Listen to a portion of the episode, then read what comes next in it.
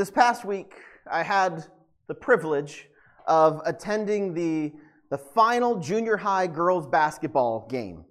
And it was fittingly, it was, it was Beulah versus Hazen. It was a, it was a really good game.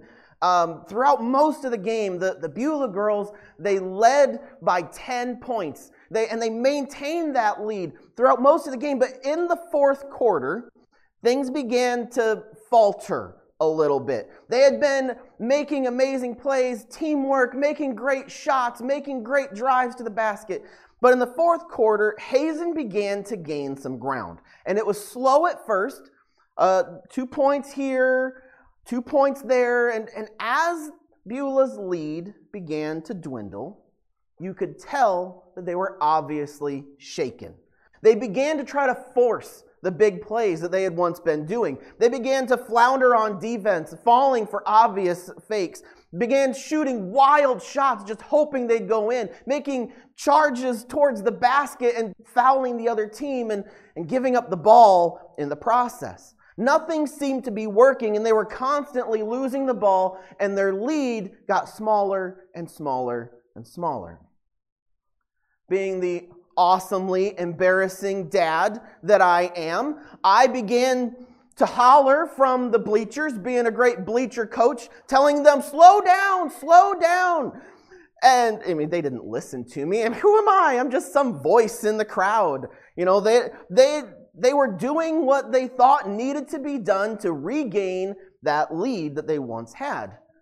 But after a little while, the, the coach called a timeout. I can imagine he probably heard my coaching and, and uh, felt that the girls needed to know that information. Either that or he's just a really good coach and knows what he's doing.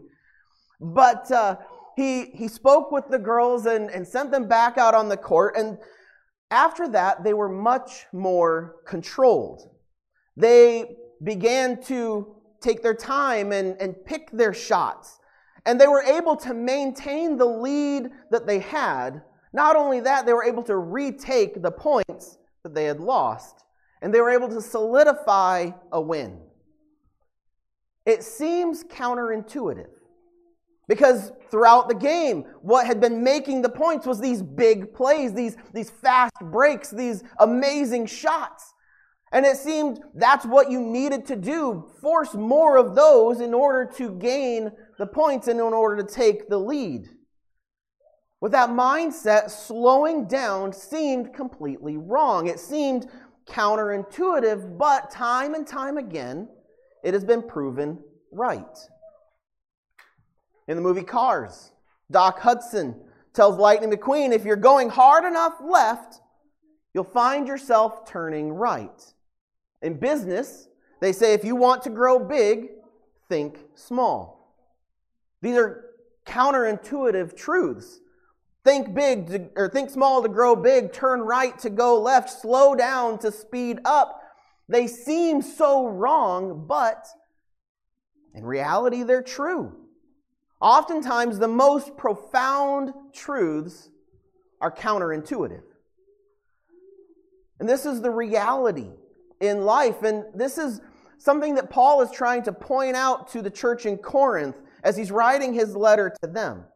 We began reading his letter a few weeks ago, and he is, he's called this church, this church that has its problems, he's called them to unity. He, he called out the different factions and said, You guys need to work together. He pointed out their division. But then in verse 18, he begins to, to focus on the thoughts and the desires of mankind that end up being problematic in our lives. And so in 1 Corinthians chapter 1, verse 18, Paul writes, For the world or for the word of the cross is foolishness to those who are perishing, but it is the power of God to us who are being saved. For it is written, I will destroy the wisdom of the wise, and I will set aside the intelligence of the intelligent. Where is the one who is wise? Where is the teacher of the law? Where is the debater of this age? Hasn't God made the world's wisdom foolish? For since in God's wisdom the world did not know God through wisdom, God was pleased to save those who believe through the foolishness of what is preached. Now, this is verses such as this are, are ones that I tend to struggle with. Because on just a, a surface level reading, it seems to suggest that the whole notion of the cross is just crazy, that it's, it's foolish, that you need to check your brain at the door, stop thinking, and just believe. Ironically, that's the position that a lot of great theologians take and that they suggest. You know, these, these guys who have earned doctorates in theology telling everyone to stop thinking is kind of ironic. And they criticize any who would dig into the, the scriptural source to, to better understand it in that way. But as we look at, at all of God's commands, as we look at the context of, of all of Scripture, we see that, that God has encouraged us to think, that God has encouraged us to, to use our minds. And as we look at it from that angle and, and study what Paul is saying from that perspective, we get a better understanding of what Paul is trying to say. With this passage in particular, there is a, a repeated theme, a, a word that keeps coming up over and over again, and that theme is wisdom. Within just these few verses that we read, Paul used the word wisdom four times. And with the, the whole passage that we're looking at this morning, that's a total of seven times, and that's not even including other forms of the word, such as wise. Obviously, Paul is trying to get across this idea of wisdom. Wisdom, it's not something that we tend to talk a whole lot about today. We, we more talk about, about knowledge than we do wisdom. The Greeks were consumed by wisdom, they loved wisdom. They were the, the great thinkers of the time. In fact, in Acts chapter 17, Paul commends the, the people in Athens for their, their seeking of truth and their, their desire for wisdom. The Greeks, their, their thinkers, Plato and Aristotle, they are still the great thinkers that we refer to today. This philosophy of the Greeks, it still guides our, our modern thinking and our modern education. We, we like philosophy, and interestingly enough, philosophy comes from the Greek word philosophia, which means love of wisdom. So while we don't talk about wisdom a whole lot, we still love wisdom. This love of wisdom dominates our society. Philosophy, critical thinking, these are still very important things within our society and within the church. I, for the record, I am not telling you to check your brain at the door. I want you to think. I want you to to contemplate and to think critically. God has given us minds to do just that, to think and to reason, and He intends for us to use them. The issue is we, we let ourselves be fooled into thinking that with all of our great knowledge and all of our great wisdom, that we figured it all out, that we understand, that we know everything. And the issue with this church that, that Paul was trying to address is an issue that we still face sometimes too.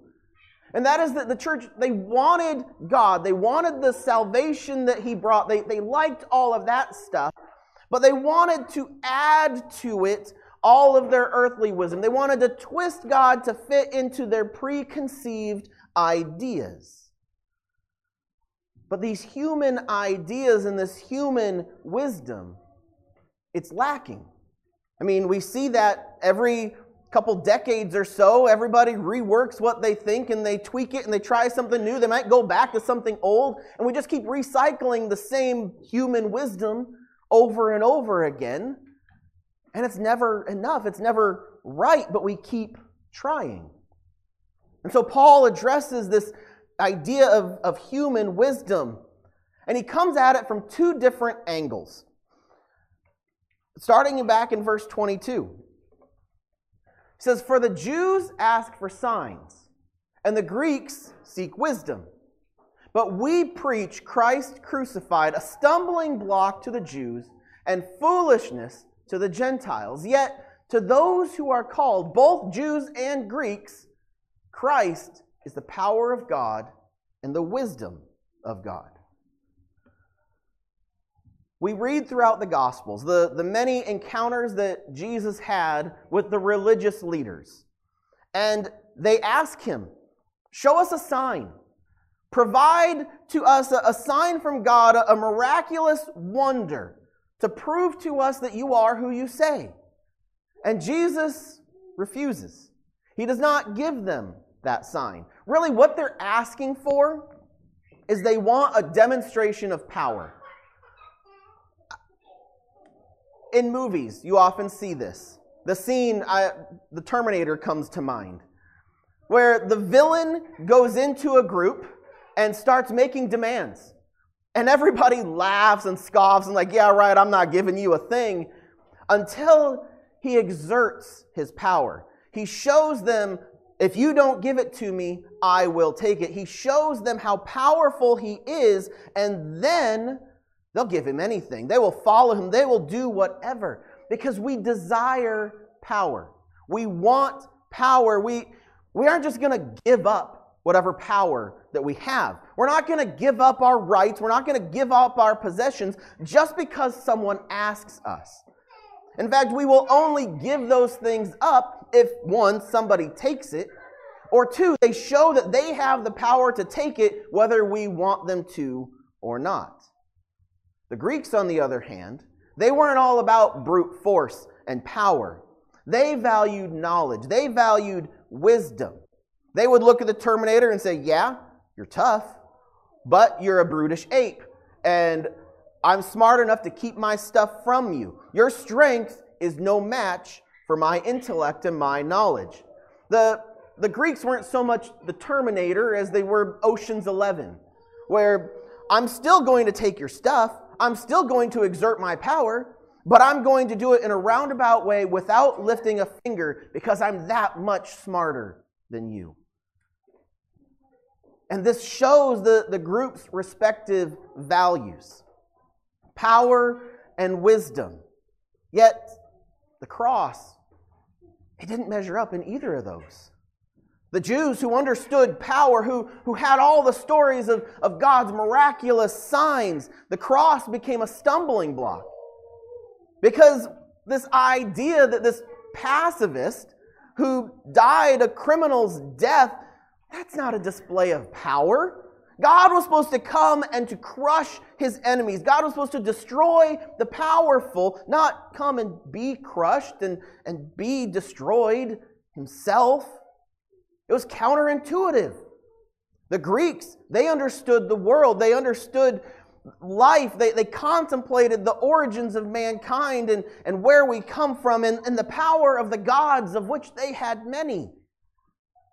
To them, the cross seemed foolish. Because what God would do that? I mean, this plan was too simple. What, what self respecting deity would give up all of that stuff and, and subject himself in this way to not overthrow the government or, or take control, but to sacrifice himself? This idea that a weak and powerless man, a man without status, a man without authority, is God in the flesh whose plan was to die. It's an insulting idea. It was counterintuitive to everything that, that mankind conceived about God. But that's precisely what God did. This, this counterintuitive foolishness is what God was pleased to do. Because as Paul says, God's foolishness is wiser than human wisdom, and God's weakness is stronger than human strength. See, God's plan, God's wisdom, it, it all seemed like foolishness when compared to the values of this world, the values of strength and the values of knowledge and wisdom it seemed crazy. As we look at all the accomplishments that mankind has achieved, we've achieved some great things advances in medicine and, and technologies, advances in understanding of this natural world. And if we look at all the things that, that mankind has achieved throughout the centuries, we may start to think, well, just given enough time, we're going to figure it all out. We will solve everything. But the truth is, without a grounding outside of ourselves, all of that knowledge, all of that power is useless. Theologian John MacArthur said, without exception, man's wisdom elevates himself and lowers God. And this is precisely what we see in our society as we look to the, the upper echelons of academia.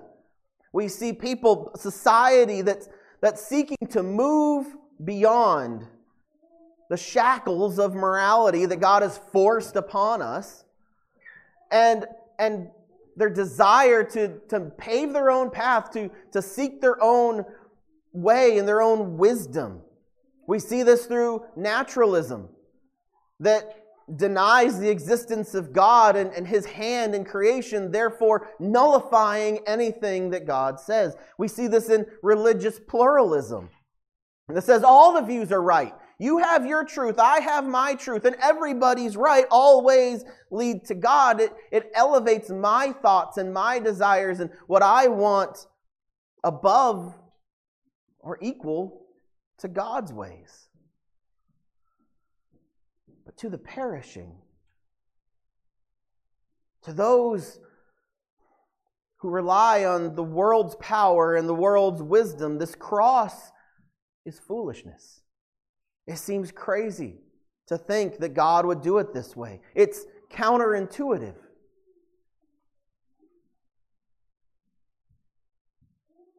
But that's not how you win. You don't win by forcing the big plays. You don't win through power. You don't win through, through doing things the way that the world tells you to. Going to the cross, seeking after God's wisdom. In the world, in the eyes of the world, that's, that's the opposite way than the way to victory. The world tells us that if you want to win, then you have to be stronger. If you want to win, then you have to be smarter. If you want to win, then you have to protect everything that you have with all of your wisdom and with all of your power so that nobody can take it from you. But Jesus, Jesus tells us that the true path to victory is through being humble and having faith. Jesus tells us don't hold on to the things of this world, but instead give them away. Place your trust not in the things of this world, not in the wisdom and the power of this world, but place your hope and your trust in the one who has overcome this world. It's counterintuitive. It seems completely wrong by all standards that this world gives us. And unfortunately, the reality is that most people won't get it. They will cling to this world's game plan. They will seek after the power and the, and the strength that this world offers, trying to make those big plays, trying to force it, trying to exert their power, trying to win the game as they think it should be won. Flailing about, throwing wild shots, hoping that they work. And in the end, losing the game. All the while, seeing God's wisdom, seeing God's true path to victory as nothing but foolishness. For the word of the cross is foolishness to those who are perishing, but it is the power of God to us who are being saved to those who are willing to think differently, those who are willing to, to set aside this world's values and, and the, the path to victory that this world has set out. True power and true wisdom, they're counterintuitive. Because God's foolishness is wiser than human wisdom, and God's weakness is stronger than human strength. Don't place your trust in this world. This world is on a losing path. It may seem counterintuitive, but as with many great truths, the way to victory is to slow down. The way to victory is to work counter to what the world says and to place our hope, to place our trust in the foolish wisdom of the one who has overcome this world. Let us pray. Heavenly Father,